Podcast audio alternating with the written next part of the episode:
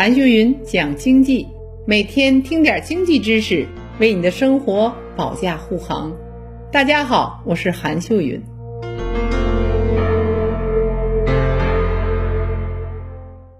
你听说了吗？直播带货的主播成了一个正式公众。近日啊，人社部、中央网信办、国家广电总局共同发布了《互联网营销师国家职业技能标准》。带货主播成了正式公众，他们也有资格证书了。转正后需要职业标准，这个标准就出台了，就是根据个人的能力和经验，带货主播又分为五个等级。主播这一工作已进入规范化、职业化的新时代，这真是一件新鲜事儿。让我们回顾一下直播带货的兴起之路吧。二零一六年是直播的元年，电商巨头也在小范围试水直播。但当时并未成熟的商业模式，与其说直播带货，不如说是直播宣传。主播们只负责吸引用户的眼球。从二零一七年下半年，短视频就开始火了。二零一七年，中国短视频用户的规模为二点四亿，到二零一八年就增长到五亿，增加一倍多。二零一九年增长到八亿，也就诞生了一大批粉丝百万的主播，流量非常可观了。但流量不等于收入啊！如果流量不能变现，就毫无价值。于是大平台都把目光瞄准了跟钱关系最紧密的带货。在传统电商影响下，二零一九年中国已经有了七点三亿的网购人群，主播们是站在前人的肩膀上高举高打。二零一九年直播带货的规模就达到了四千四百多亿元，较二零一八年涨了两倍。那二零二零年受疫情的影响，人们只能宅在家里刷刷视频、打打游戏，很多人就看到了商机，就投身到直播带货的大潮中了。据统计，二零二零年我国将有近一百万活跃的带货主播，像演艺圈、娱乐圈的明星也都开始带货了。某电商资深人士表示，二零二零年中国演艺界百分之九十九的明星都走入过直播间。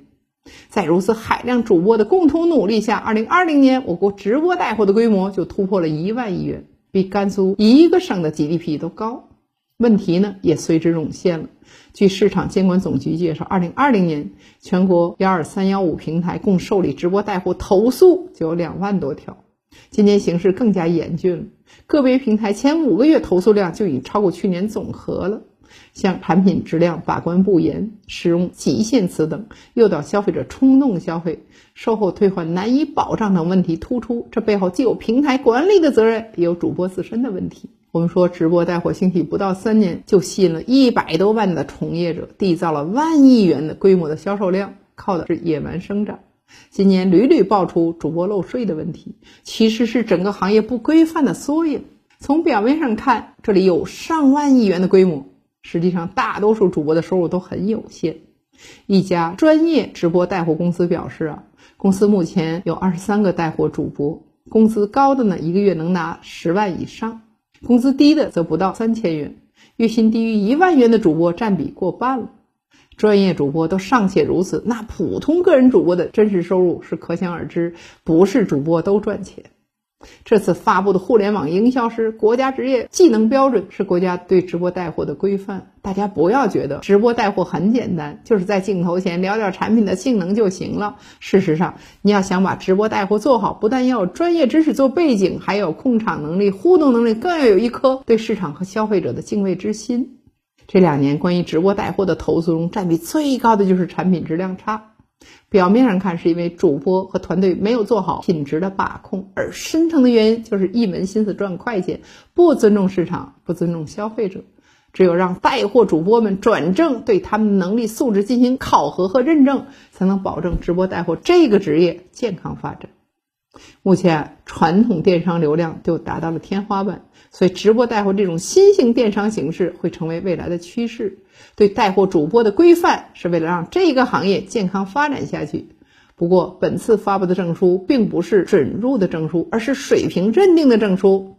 也就是说，目前还没有证书的主播还可以带货，而且认证的门槛也不高，只要具备初中的学历，有一年相关的从业经验，就能报考初级证书了。但从长远来看，被认定过水平的主播一定能获得更多消费者认可，能获得更大的成功。我们说，任何一个行业想持续健康的发展，都需要规范化、职业化。作为一个新兴的职业，你想去做带货主播吗？可别忘了考证哦。好了，这一期就到这里，让我们下一期接着讲。